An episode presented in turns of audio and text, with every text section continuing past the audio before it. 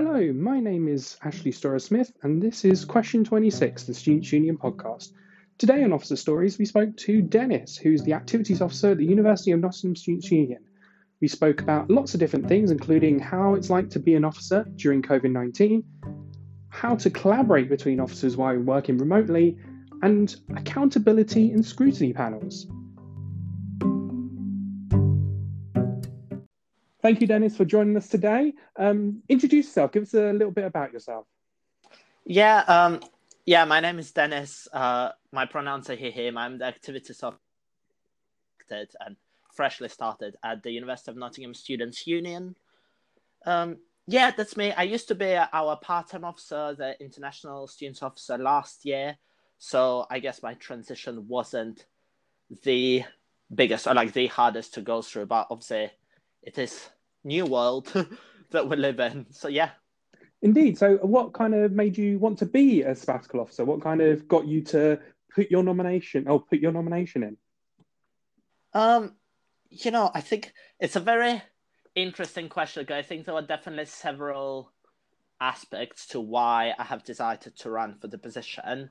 Um, I think since my very like first days at the university, I've been very involved in the students' union. I was in my halls committee. I've joined a few societies in my first year, but I think as time moved on since my first year, I've like kind of progressed in uh, like different societies I've joined. So I became a captain in our dance society. I've also joined a bit more different student opportunities. Like I've joined a sports club. I was a part of cheerleading. I was uh, involved with the international students' life, and then um, eventually in my second year, I um, ran for the position of a part-time international students officer, which I then got and was in the role for a year in my final year at the university. And I was also involved in our RAG, so like our fundraising service, and our biggest volunteering program, which is our welcome program, um, which obviously is a bit like, like, yeah, the people who organize the welcome week and like the beginning at the university for the new students.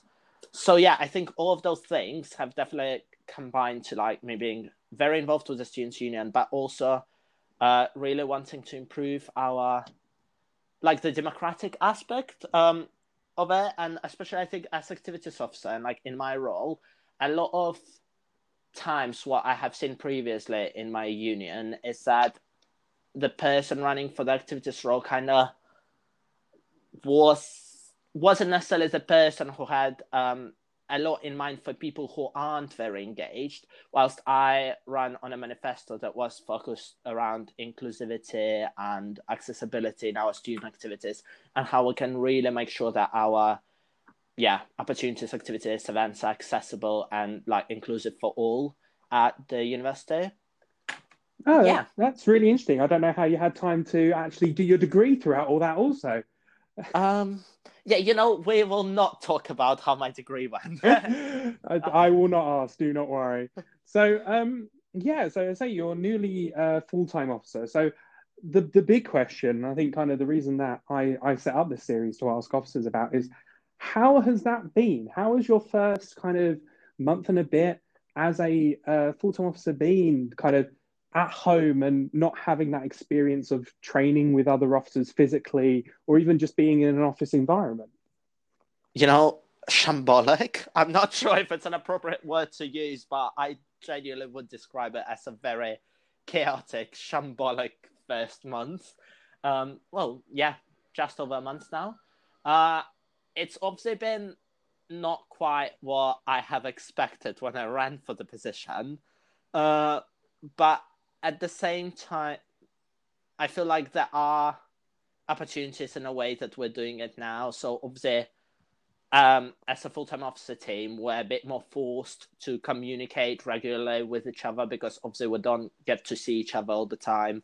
Um, same with like training and things. I think if anything, it bonded us better as a team because obviously we kind of had to figure it all out together whilst being completely different places in the UK. Um, so yeah, I it, it was a, a weird one. I think yeah, I don't really know what else to say about it.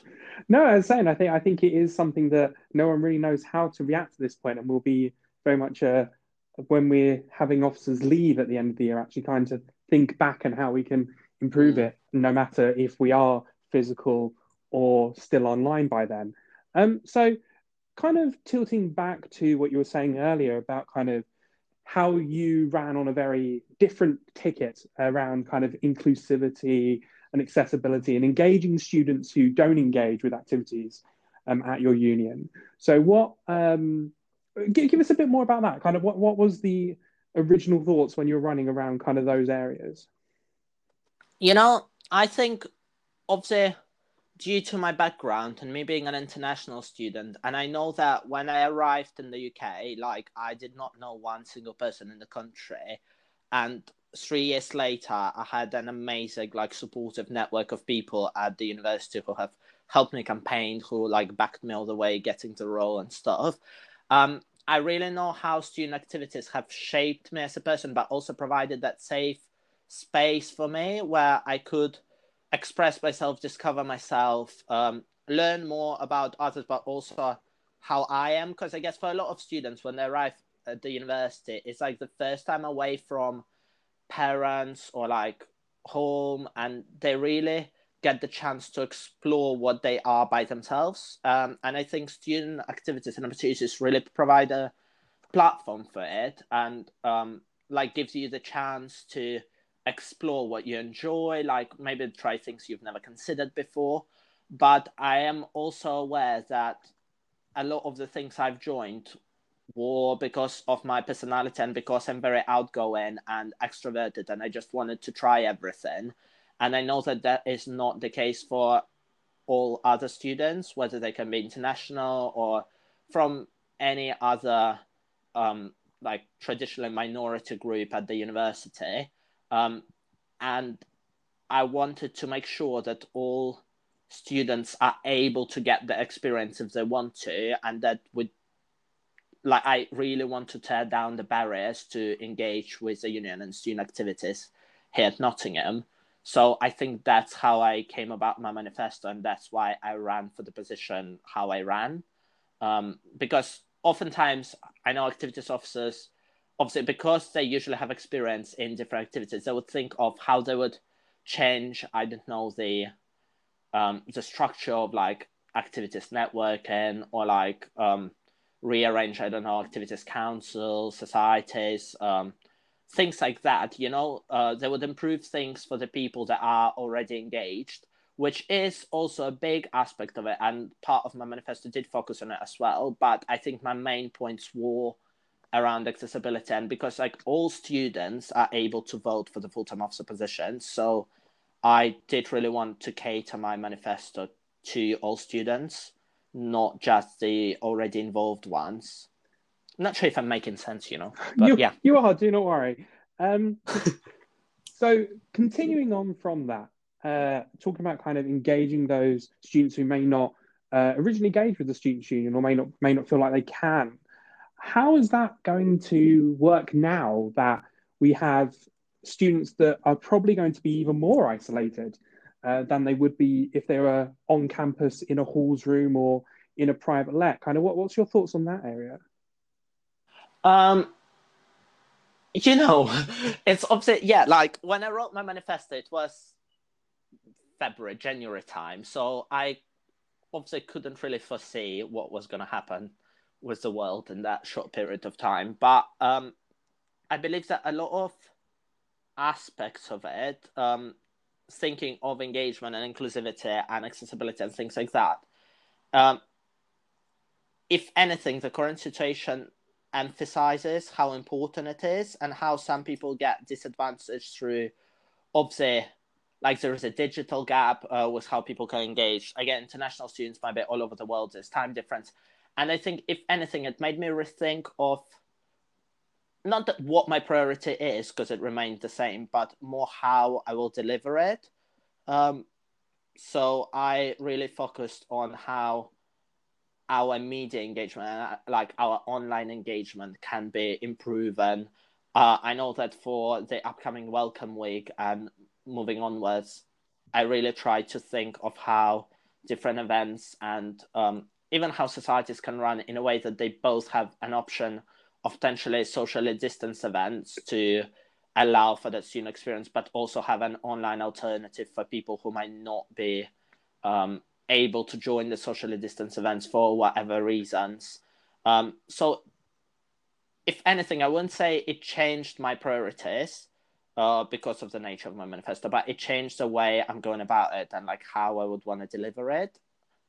Yeah, I think that's definitely kind of with what your manifesto was around um, around engaging those harder to engage groups and promoting more inclusivity uh, within uh, student activities. It's, it's one of those universal things no matter what. But yeah, the how is the big question. I think there's going to be a lot of activities officers out there who are having those same questions of, I want to make our um, our activities and our events and everything inclusive, but it's kind of how do we do that?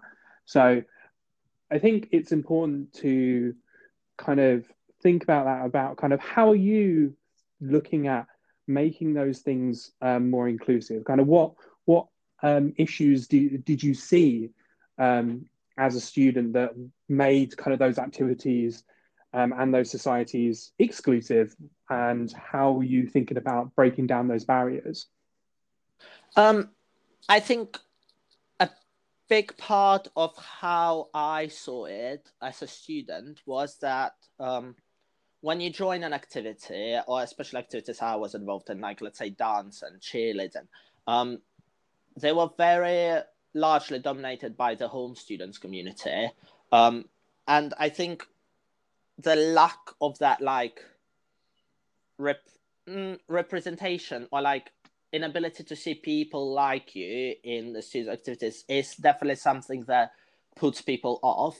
Um, I also know from the very recent EDI report that has been conducted by our previous equal to uh, equal opportunities and welfare officer that's been just released a couple of days ago at OSU has shown that there are similar experience for other minority groups and how they find it harder to engage with activities because they don't see anyone like themselves in those activities. So I think that's probably what was the biggest thing for me as as a student. But I think the more I learned about different activities and like the further I got engaged with the union, I realized part of it is probably that we need to improve the training for our student leaders, for our societies, um, especially with regards to signposting and identifying different issues that people might have, um, and get people thinking, you know, about them and being aware of them. I think it's the first point of call because once you're aware that other people might witness this different um, concerns or issues and so on and so forth, then you can start thinking of how you can mitigate for it and how you can improve your specific like society or student group. But I think it very much does differ from student group to student group, and I think the approach should be really tailored for each of them because um, of the nature of how different they are. Like I'm coming from a massive student union. We have thirty four thousand students. We have 320 student groups and 75 sports clubs. You know, it's um, it's a very diverse range of activities for a very diverse um, student population. So I think it is important to really sit down and think how different types of student activities engage different people. Um, I think the other issue, not issue, the other way I start thinking about it now is that it's really hard to make every single event equally inclusive for every type uh, of student because of how I said like you would want to engage with events that you feel like cater for your for people similar to you based on interests or your identity or whatever. So I think having a wider range of opportunities and provide like those different options, like I said, both in person and online, both um, morning activities and evening activities, you know, alcohol based and non alcohol based. The range is really what caters for different types of students, I believe. Yeah, and I think um, going on to that kind of range aspect of activities, um, how how is um, Nottingham University and Students Union um, comes to kind of their central activities when it comes to inclusivity? Is that something that has been pushed along quite far, or is something quite new for actually kind of the centrally run activities, not the stuff that's run by societies? Um, no, so I believe our both our SU and the university are quite good at running central activities, especially in the beginning of the year. So it was welcome because it is largely um, as student led as it is, it is largely run like as a central thing, and other societies, as student groups, um, sports clubs are able to feed into it via different channels. Like we have tried program where people can like try new things for free or like the cheaper than normal price. Um, obviously, like normal, like get involved, welcome fair, things like that. But we do have those central activities. But I think this year is more important than ever to have this clear communication between the university and the SU and student groups and really work, work collaboratively to make it as inclusive as possible for uh, people to get involved um, because of the, of the current situation and how how important it is for people to be brought together and feel like they're part of something bigger um, when it can be quite lonely because obviously like people are at their homes or might not necessarily be on campus and things like that. Um, yeah, I'm not sure if I'm um, rumbling a bit and going off tangent, but you're just kind of having all these thoughts in my head, you know. You're not at all. I think I think that is the the life of an officer is is uh, is going through many different thoughts at the same time as you're kind of have have over have overarching areas that you have to work with. So it's completely mm-hmm. fine. Do not worry. So um, kind of then looking forward, so looking at kind of your first term or semester, um, however it is set up, and there, kind of what what kind of big things that you want to achieve within that um, uh, within that time frame, and kind of what projects you may be looking at kind of launching within that time frame. If you can give us a sneak peek. yeah, I've definitely. Um, so I think let's start from where I am now. So at the moment, I'm trying to reshape my manifesto on which I run into like proper, tangible um, objectives that I can be scrutinized upon. And um, obviously, they had to be slightly adjusted to the current situation because when I wrote my manifesto, it wasn't necessarily COVID friendly. Um, and what helped me with it is thinking of why I put something on my manifesto rather than the actual outcome I wanted with it. So let's say rather than say, I will improve training for societies, I'm thinking, oh, why is it? So I thought, obviously, I would like society leaders to be able to signpost students in distress. So if they see someone is excluded, like how they can um, work with that. So how do I make them more inclusive? And then I work from there rather than just think of the training. Um, and based on that, I think I've started really developing like my plans for the first term. And some of the first things that came up is, as said, training for societies and how rather than making it bigger, I'm trying to think of how I can make it more accessible for all student groups to engage with and more engaging in the current situation to ensure that the, our student leaders are uh, empowered to lead the student groups how they, um, well, to be the best that they can be, really. So that's definitely one of the first things is the training for student groups because it is obviously as soon as people are coming back and everything goes back to active again, like I feel like I want our students to be empowered to lead on the activities they want to lead on. Um, in addition to it, um, I have started working with like different staff members and see how my objectives would fit, uh, fit into like their work and um, how we can potentially set up like some of my projects. I I'm thinking of like what I can give you as a sneak peek just at the moment because you know when I communicate to the societies and the student groups and the students, I obviously do like updates week by week, but I don't necessarily go too far ahead. So I'm trying to think how how I can phrase it in a way that doesn't put anyone in distress. You know.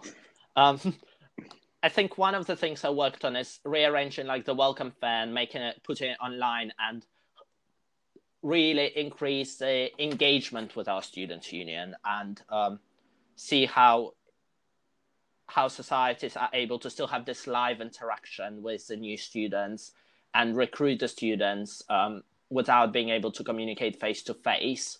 Um, so like we are currently creating a Teams uh, welcome fair, like a Microsoft Teams one, which was actually brought up to me as an idea by one of our student groups, our radio station, which I am forever grateful for now, because that is literally what we're going forward with.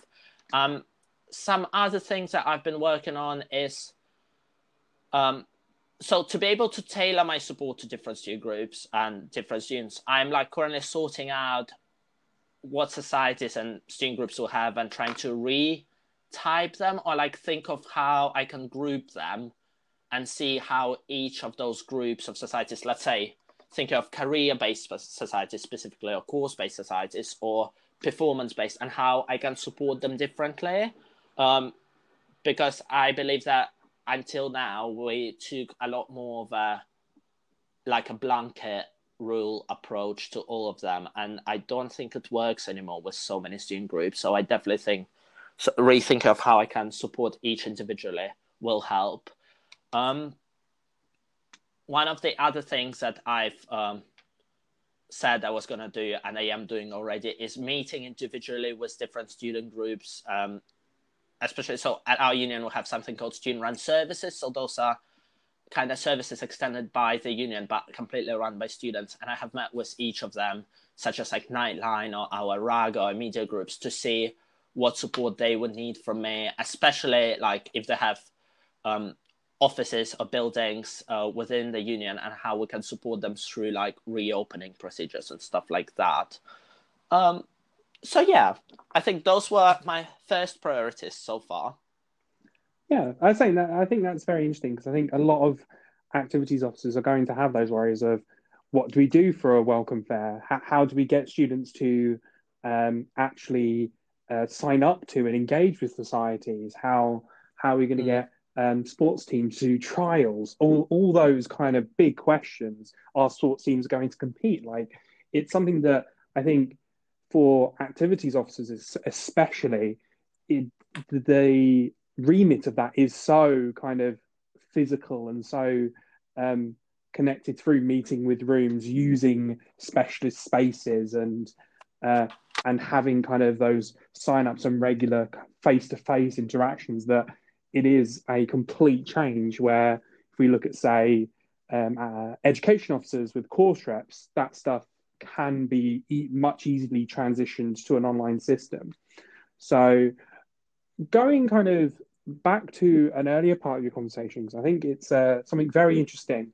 Is around kind of the, you talk about accountability and kind of how you've changed your manifesto and and around kind of how that public accountability works for you in your role. Do you want to kind of elaborate that on a little bit? Yeah, um, I wouldn't say I've changed my manifesto. That that that wouldn't be very transparent of me would it. But I um yeah, I definitely start working on reshaping it into things that are a lot easier to not necessarily quantify but judge me upon. Um so I haven't completed that procedure and I'm not even sure if all students union do something similar, but basically what we do every year when officers are elected on their manifestos, we take them and we rephrase them or like reform them into objectives, and those objectives will go to our scrutiny panel, who will be scrutinizing us throughout the year upon those.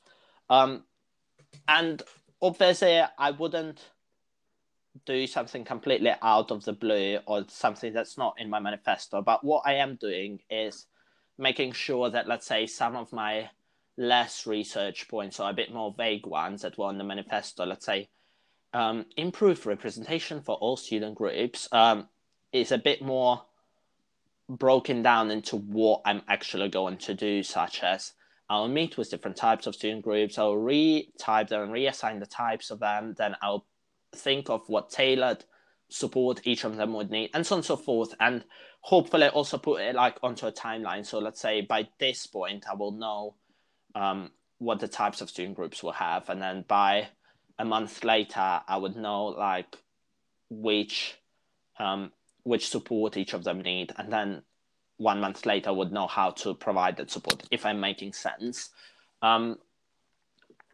big part of it was at the moment is literally to rethink my whole manifesto within the context of COVID nineteen. Um, and luckily, because of the nature of my manifesto, it wasn't too dissimilar because most of my things were to create something more accessible and so on and so forth. There were some other things like we're campus based universities, so we have different campuses. So uniting campuses was a big priority of mine. And obviously, my physical presence at different campuses is not quite possible at the moment. Um, it's not even possible at the main campus, you know, I'm just sat at home. So I was trying to have meetings with people representing our different campuses via, um, well, different online platforms, really, and see how that's going to work. And if anything, it was a bit eye opening because, you know, nothing stops us from still being able to have a Teams call or like a Skype call, a Zoom call once we are in a world where we can see each other in person. But somehow people just don't use that um, to the same extent normally. Um, and, you know, it did really open my eyes on how we can communicate a lot more efficiently uh, with other other campuses and stuff. So yeah. Um, sorry, could you like repeat the question with regards to changing my manifesto and stuff? Oh, accountability. Sorry, I do remember now.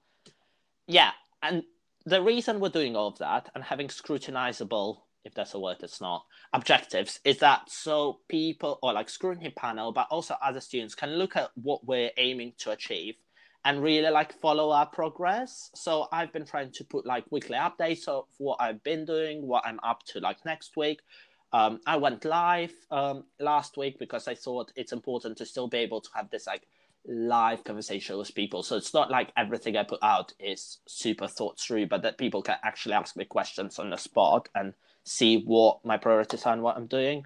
So I do think it is very important to keep this transparent and uh, be accountable to the students who voted and like elected you. Um, n- not sure what else you would want to know about it. So uh, it's something I do want to kind of dig into around accountability because I know uh, not many students unions have a scrutiny panel model. So could you kind of just give oh. us a quick explanation about what that is and maybe even a little bit about how it works in in your students union? Oh yeah. Um, so at the moment, our scrutiny panel consists of, I believe, five students that are elected every year, like at the same time as officers are elected, or like all our other democratic committees.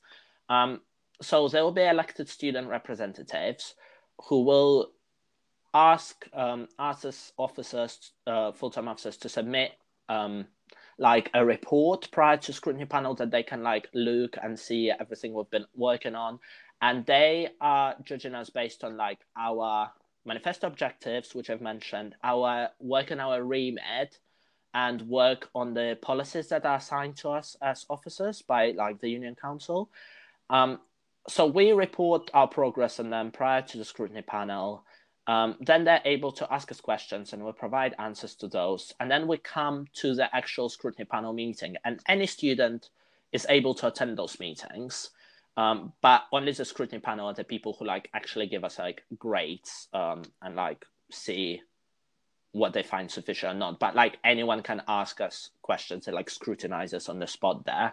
And then we'll have like a neutral facilitator who will be asking us questions or like leading the discussion, if that makes sense, or like facilitating the whole meeting. We'll have those five um, student scrutinies, and um, we're also having two external sabbatical officers coming from other unions every time to like feed in to the discussion of the student scrutiny panel, just so they can potentially sometimes contextualize things and put in perspective, like whether what we're doing is a lot of work or not a lot of work, or whether it's hard or not, or whether it happens in other unions or not. So things like that.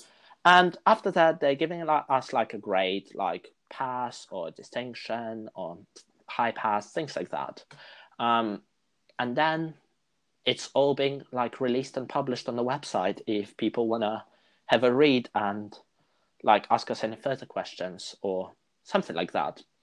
We haven't had our first one yet. Uh, because obviously we've only just started. But um, yeah, that's basically how it works.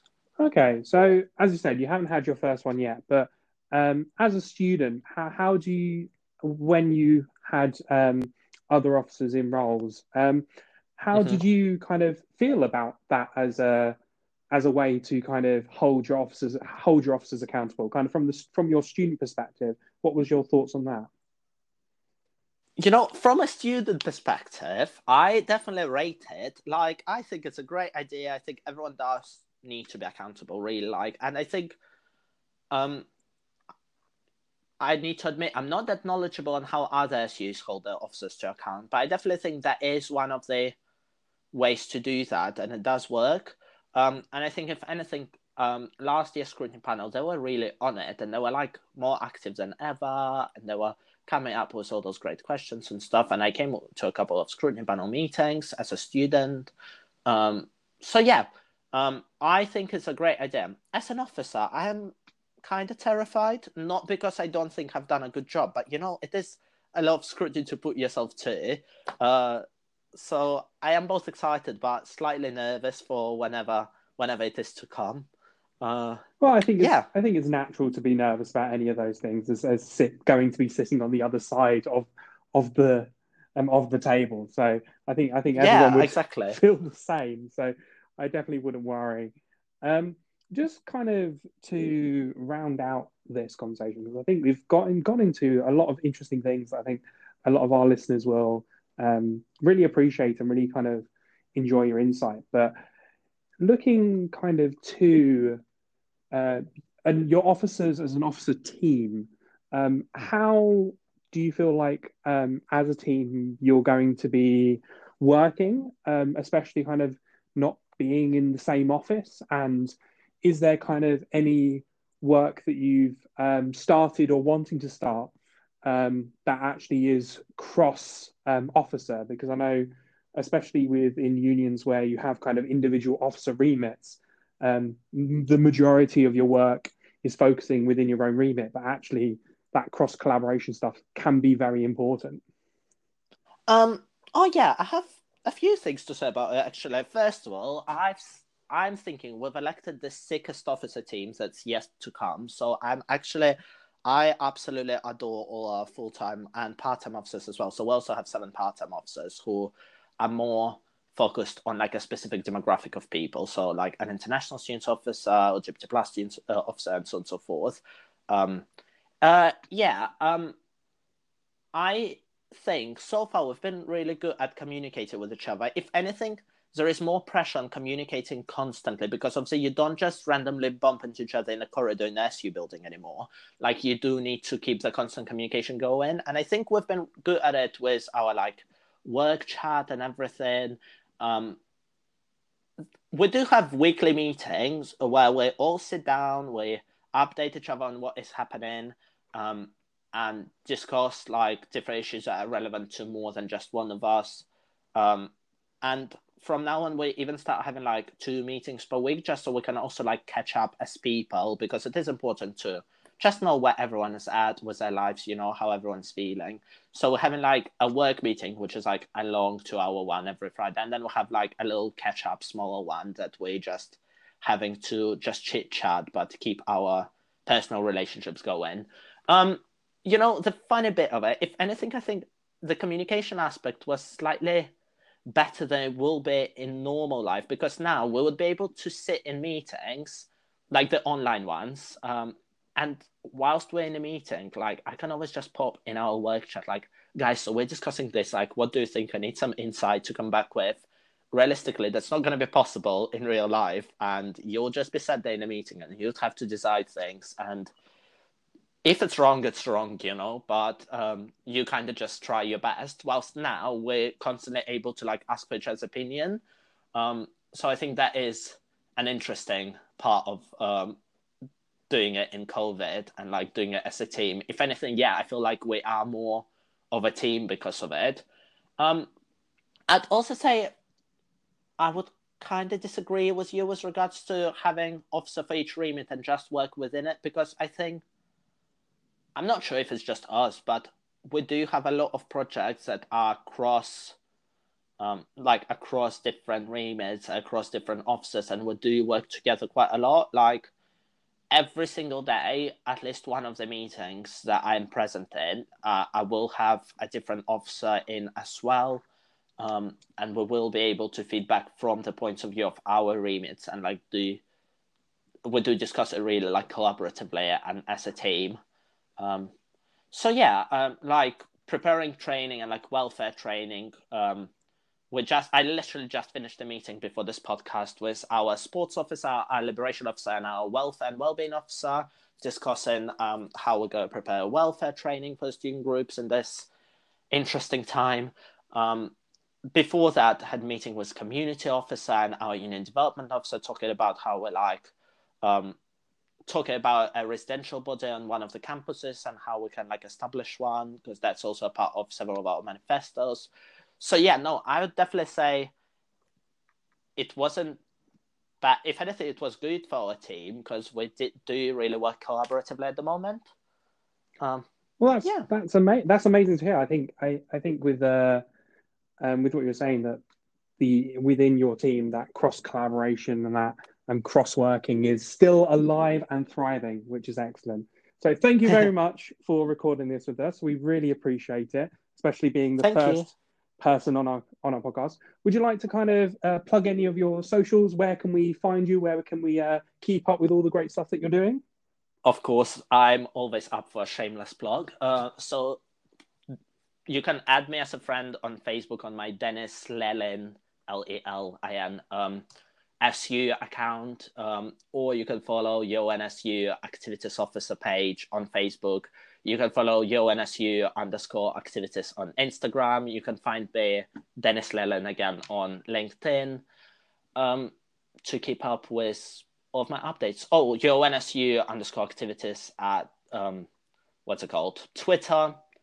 Um, my name is spelled with one N, so actually, once you spell Denis with one N, I if you have any other SU connections, I will probably be the one to pop up. So that's me. Please follow, like, subscribe, all of that. Amazing. Well, thank you very much for joining us again, and it'll be great to see um, maybe coming back uh, June and seeing how how you did and what you've achieved. Hundred percent. Yeah, that will be very exciting. Thank you so much.